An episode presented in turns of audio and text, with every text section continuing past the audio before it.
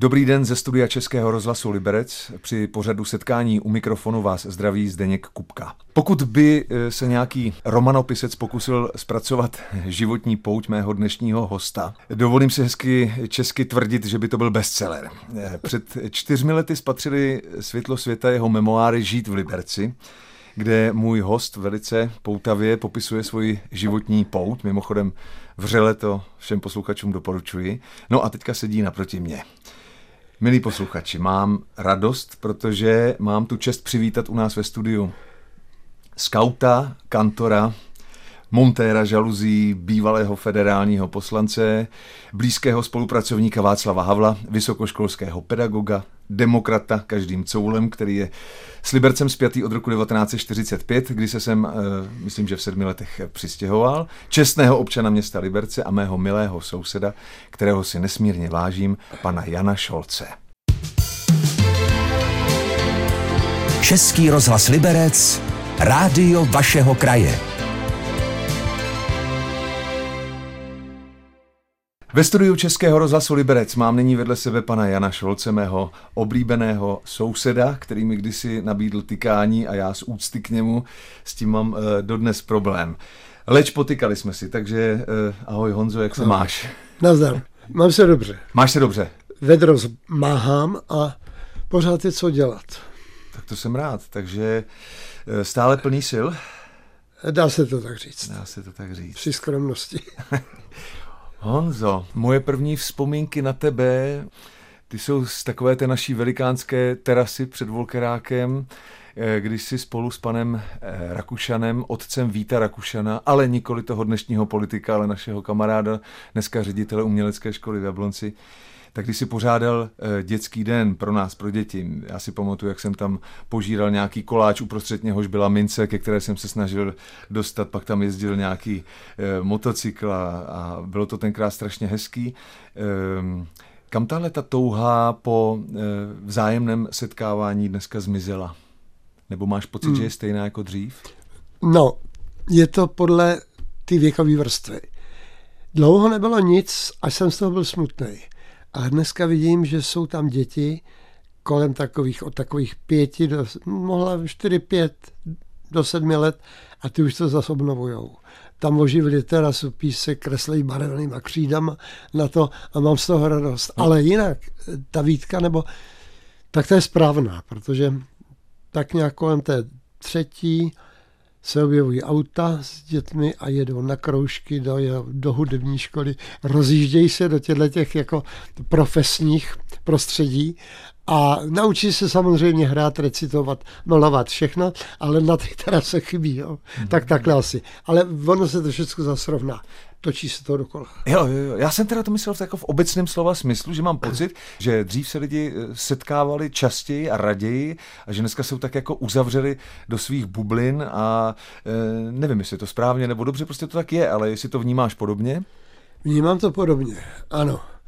A zejména u těch mladých, teď je mám doma, ty hodně malý, tak ty jsou, ty jsou zžitý s tím mobilem a tak dál a už mají i ty velký a hry, že jo, tak mě to mrzí, protože deklarují, že ty knížky teda jako je nezajímají. Mm-hmm. No s tím se musí něco udělat, teda do jiný než my. A kdy, když ne teď. Jo, jo, jo. Ve studiu Českého rozhlasu Liberec mám vedle sebe pana Jana Šulce, mého souseda Honzu. A Honzo, prosím tě, přestože se nepovažuješ, jak jsi někdy napsal, za filozofa, a, ale v úvozovkách pouze za popularizátora filozofie a etiky. Tak mě prosím tě řekni, proč si myslíš, že je dobrý se v dnešní době, která je zaměřena především na výkon, na, na velikost konta, proč je dobré se o filozofii zajímat? Tak eh, je to první věda, historicky za to. Byla přírodovědou, byla vším možným teologií a byl to ten počátek, kdy se začalo s čistým rozumem. Filozofii můžeme vrátit zpátky do starého Egypta a i dříve, ale tam pořád ta filozofie byla jaksi pod vlivem náboženství, teologie, řekněme, aby to bylo srovnané. tou první evropskou hodnotou, někdo říká západní a někoho to mrzí, ale je to tak, byla Sofia, neboli moudrost, to jsme v Řecku. A takovou nejpraktičtější částí z těch sedmi, bych tak řekl, druhů filozofie je etika. Etika je praktická filozofie a zajímá se o tu naši každodennost a ty nejzákladnější otázky, co je přátelství a tak dále. Mm-hmm. Takže tohle to mě uhranulo, když potom v 80, v 80.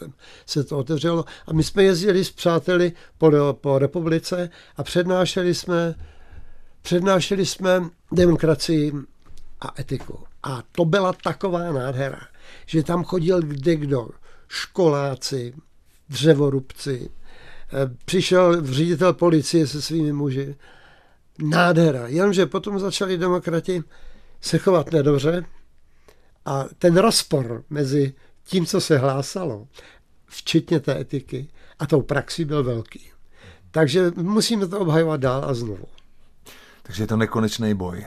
Je to nekonečný boj, bude, hmm, jako hmm. se vším. Jako se vším že? Lidi většinou se ptají, tak kdy už bude líp, kdy už bude klid. No nebude nikdy klid, protože se objevily nové prostředky, které umožňují klamat a rozkrádat a tak dále. Hmm. Takže to bude pořád. pořád. Ten absolutní klid nás bude čekat až na Krchově. Tak, tak, tak. tak. Tady musíme jsem, bojovat. Už jsem blíž, tak. Jo, jo, jo. E, tak jo, tak zatím děkuji. Český rozhlas Liberec, rádio vašeho kraje.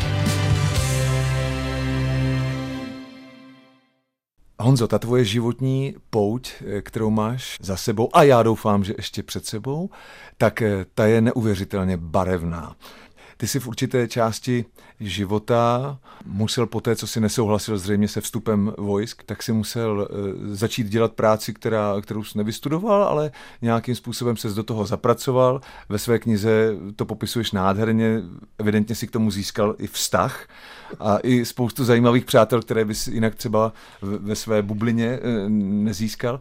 A mě zajímá ještě, řekni mi, ten, ten přerod, eh, když přišel rok 89, eh, vlastně eh, z letitého montéra žaluzí, člověk, který se stal poslancem federálního schromáždění, myslím, že předsedou braně bezpečnostního výboru tenkrát, kdy se vlastně nevědělo, co je, tak eh, a co bude, tak, eh, tak jaký to je vzhledem třeba, když si vzpomenu na tu eh, knihu Ladislava Mňačka, jak chutná moc, ty jsi to vlastně částečně ochutnal. Mm. Je, je to sexy, nebo je, je to těžký odolávat tomhle, když před tebou všichni stojí v pozoru a salutujou najednou z ničeho nic? Tak tohle já jsem, no taky ti vojáci salutovali, že to, jo. to bylo v popisu. Ale jezdil jsem taky na konferenci NATO, jako delegován, když nás požádali, nabídli nám to. A my jsme měli právo tam hovořit, ale nehlasovat. Ale bylo to velmi teda milé seznámení a od té doby tuto instituci obhajuju všemi prostředky a způsoby, byť ne nějak ukrutně a nenávistně. No ale to se vrátím k tomu, co vlastně po mně chtěl. Ta montážní byla úžasná, protože jsem se připravoval na politiku. Já jsem se setkal se všemi druhy lidí, tak 20 let je nějaká doba, že jo. Takže jsem se setkal s těmi lidmi práce rukou a potom lidi v, na postech a ve funkcích, což bylo nesmírně zajímavý. Oni mluvili doma jinak, než pak z novin. a, tak příprava to bylo skvělá. no ale jednou jsem nastřeloval pozdě večer, měl jsem lampy zapnutý na lešení a přijel výtah z něj vystoupil noční hlídač a říká, hele, ty jsi z té Ostravy? Já jsem říkal, ano. Tak tadyhle máš nějaký telegram, to ti zapomněl denní dát. A tam byl telegram, který mě zval na, na první zasedací zkůzí federálního schromáždění, kam mě optoval v pořadí Jablonec a Liberec, jak to bylo zdůvodněné. Takže já jsem si zajel do hospody na lahev vína a já nevím, co k tomu a koukal jsem na ten telegram Čeče, jaký ty budeš poslanec. Když právo nerozumíš, tak to začalo. Tak to začalo. No moje vzpomínka z té doby je taková, že já jsem tehdy nastoupil na přijímač vojenský do Trenčína, kde najednou e, mě zavolali, přijela pro mě auto vojenské policie, Já jsem se, lek, co se stalo, oni mě kam si odvezli, vystoupil jsem z auta a tam ty si stál naproti, zeptal se, protože jsi tam byl na nějakém výjezdním zasedání v Trenčíně, zeptal se mě, jak se máš, jak se mi daří, hodinu jsme poklábosili, já jsem se vrátil zpátky a od té doby v těch kasárnách se mohli zbláznit. On říká, a čo to, to, to je váš striko, nebo kdo to je? Já říkám, ne, to je můj soused, milý pán, který teď... A oni z tebe byli tak strašně podělaný tenkrát, že jsem si říkal, co, co... No tak jsem si jenom vzpomněl na, to, na tu knihu, jak, jak chutná moc, ne, že by se tebe to týkalo, o tom jsem přesvědčený, že ne, ale že jsi k tomu jakoby mohl přičuchnout, co to znamená, když najednou z, z ničeho nic před tebou všichni panáčkujou. No. Je to výzva pro každého, hmm. každého, kdo má nějaké emoce. Mm-hmm, mm-hmm. No a ví o tom i Václav Havel, no, samozřejmě. který ho tenkrát potkala taková nádherná věc, když byl zvolený prezidentem, tak uh, současně měl nějaký nový auto italský, tak se teda rozhodl, že pojede. A tenkrát to rozhlásili po všech těch stanovištích, že on teda pojede na plný pecky, že jako hlava státu si to může dovolit a vychutnat. Jinak to byl člověk poučený, byl nesmírně skromný potom. Mm-hmm. To, byl, to byla lekce od Havla mm-hmm. s ním spolupracovat. On se vcítoval, on věděl, že člověk už s definicem má důstojnost, dignitu. A to je ten nejvyšší závazek. No tak to byla pro mě taky další univerzita. To věřím. A k tomu, k tomu se za chvilku dostaneme. Ze studia Českého rozhlasu Liberec vás zdraví Zdeněk Kupka. Eh, já tu mám stále a doufám, že ještě dlouho budu mít eh, svého milého hosta Jana Šolce. My jsme před eh, malou chvílí narazili na jeho setkání s Václavem Havlem. Vím, Honzo, že se tě na to asi zřejmě velice často ptají, ale já to prostě nemůžu opominout a já teda na úvod sdělím zážitek svůj protože jsem hrál v jeho hře Žebrácká opera, kterou režíroval jeho soused z Hrádečku Andrej Krop.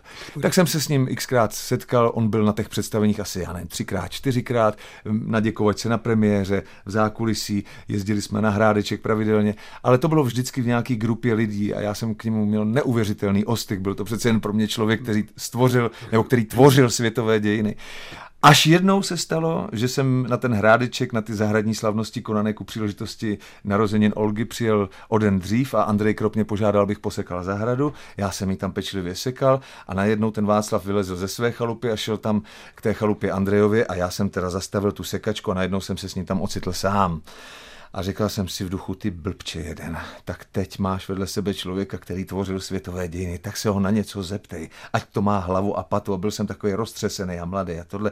Takže jsem říkal, dobrý den, pane prezidente, já jsem se chtěl jenom zeptat, máte tady klíšťata?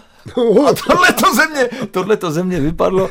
On myslím tenkrát, no, byl, styděl jsem se, už v tu chvíli, když mě to vypadlo z huby, tak jsem se styděl. No a on tenkrát něco tak jako slušně odpověděl, říkal, no, um, moje ochánka mě to tady seká poměrně často, takže o, o žádných nevím eh, na schválenou. A odešel do, do, do dveří, no bylo to, bylo to v podstatě trapas. No nicméně, ty si s ním strávil samozřejmě daleko, daleko víc času. Takže co pro tebe ten člověk znamenal? No celoživotní vzdor. Celoživotní vzdor, jak, jak si dávám na tohle pozor, na tohle vyjádření. Právě proto jeho skromnost. A já si pamatuju, a často to opakuju, že když se mu něco znelíbilo, něco jsme neudělali mě poradci kolem něj, tak, jak si přál, tak on mlčel a díval se do země. A to bylo hrozný. To bylo hrozný. Musel bych o tom mluvit dlouho, ale já myslím, že lidi už to vědí. Jedna věc je taková, která se mi trošku nelíbí, a to je, že často slýchám, no Havel, to je ikona. A dost, jako jo. Ikona je zanesený, je v Americe, já nevím, kde to je v kongresu, nebo kde už má sochu, což je vzácnost. Ale teď to všecko, co on nám vzkázal, to zřejmě objeví ty naši mladší a nejmladší, až dorostou trošku, pač ten zkaz je stále živý, stále živý. A já dostávám otázku, co by tomu prosím vás dneska on řekl. Já říkám, já se ani nebudu mluvit, ale vím to, co by tomu řekl. Mm-hmm, mm-hmm. Ale to, ta, ta jeho mm, pokora a skromnost a zároveň velká empatie, ta byla neuvěřitelná a já si vlastně dneska ani nedokážu představit takového politika, jestli to bylo tím, že ty dějiny dokázaly takového přirozeného a přitom skromného lídra vynést nahoru, když to dneska to je, funguje trošku na jiných principech, těžko říct. Ale samozřejmě to muselo být jako pro tebe moc krásné období, předpokládám. No.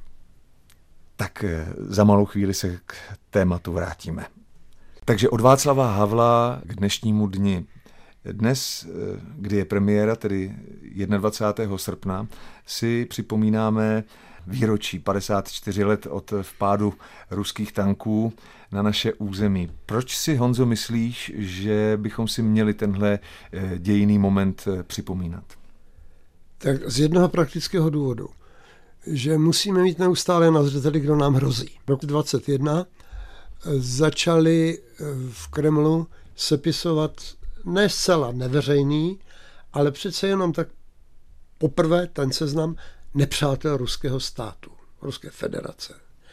Tak na prvním místě tam je napsáno i Spojené státy severoamerické a na druhém eh, Česká republika.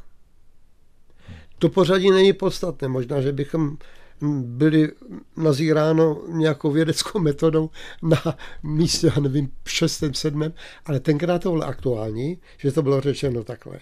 A já si pamatuju, že generál Pavel přivedl do parlamentu, než se stal předsedou vojenského výboru NATO, to bylo tuším jeho poslední vystoupení, mladého plukovníka, a kterému víceméně předal slovo. A byl dotázán jedním poslancem, jak dalece se máme obávat Ruska, jestli nám hrozí válka. On říká, my jsme s ním ve válce, ale ta válka je informatická. Ta není horká zatím. No a to je dnešní náčelník generálního štábu, generál Řehka. To je voják každým, co to člověk není, který by to cítil politicky, to je skutečně voják, který se účastnil misí, myslí mu to.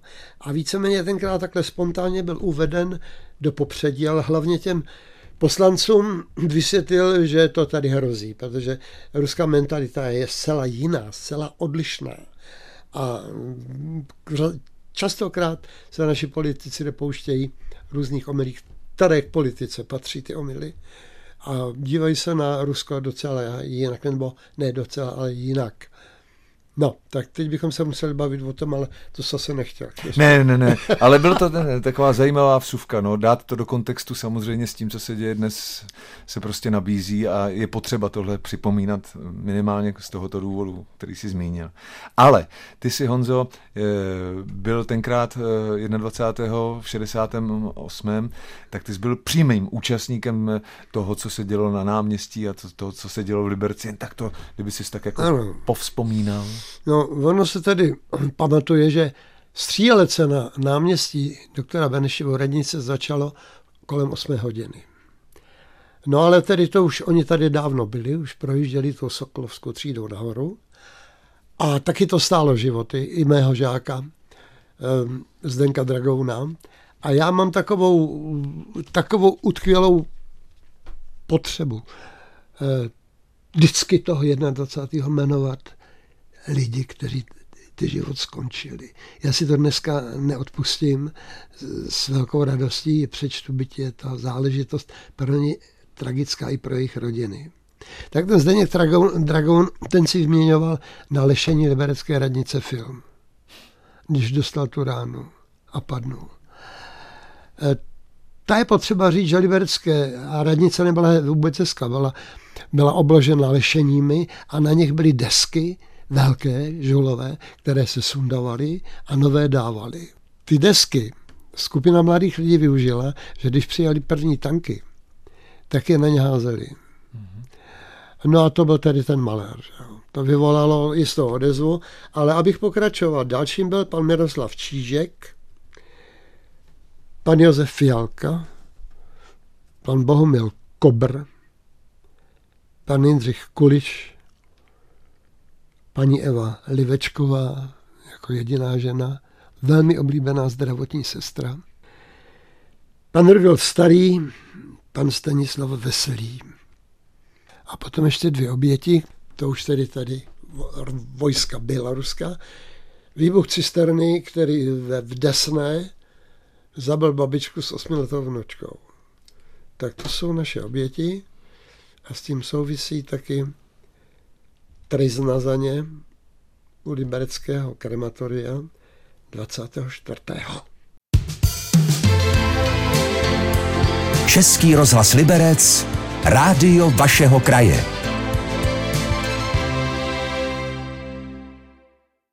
Dobrý den ze studia Českého rozhlasu Liberec při pořadu setkání u mikrofonu vás zdraví Zdeněk Kupka. A protože už se blížíme ke konci, tak bych se tě rád, eh, Honzo, zeptal. Samozřejmě nechci, abys tady bilancoval, eh, ale když se také jakoby letmo ohlédneš přes rameno, eh, je něco, čeho lituješ, nebo naopak něco, na co jsi hodně pišný? Ach, to, je, to druhý slovo je ošidný, to je. tomu se bráním, ale tak se to říká, tak se to vnímá. No, já si především vyčínám jednu věc. Já vím, že pro svou funkci jsem za těch 20 let na lešení nebyl připraven. A v tom parlamentu to bylo něco jiného. Sněmovna, to je parta divokých koní.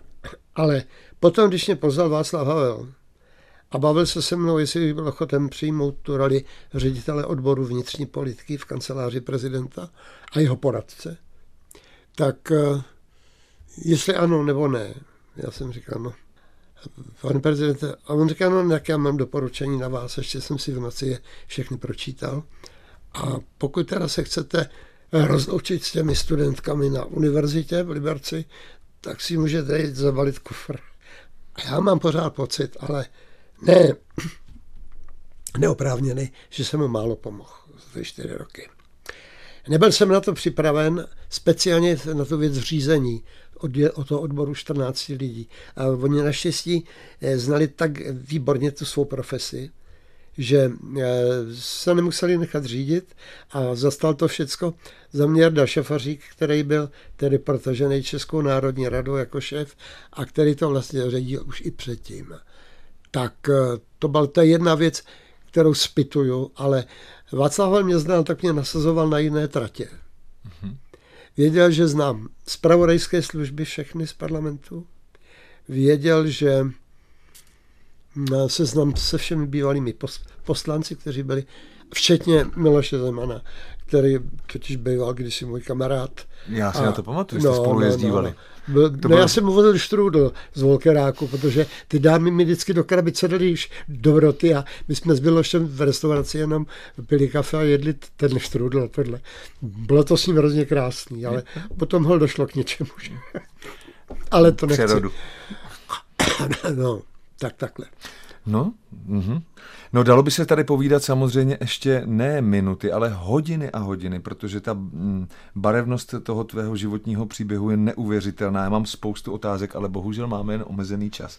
Takže já pevně doufám, že se třeba ještě u mikrofonu Českého rozhlasu Liberec někdy v budoucnu potkáme. Moc si to přeju. Honzo, děkuji ti za návštěvu a přeju ti hodně sil a hodně pevné zdraví. Zdenko, já ti děkuji za pozvání. A to, jak se říká, přímo ze srdce, protože s tebou to je vždycky zážitek, vždycky to je pohoda a tak jo, kdykoliv. Budeme se těšit. Od mikrofonu Českého rozhlasu Liberec vás zdraví a loučí se s vámi Zdeněk Kupka.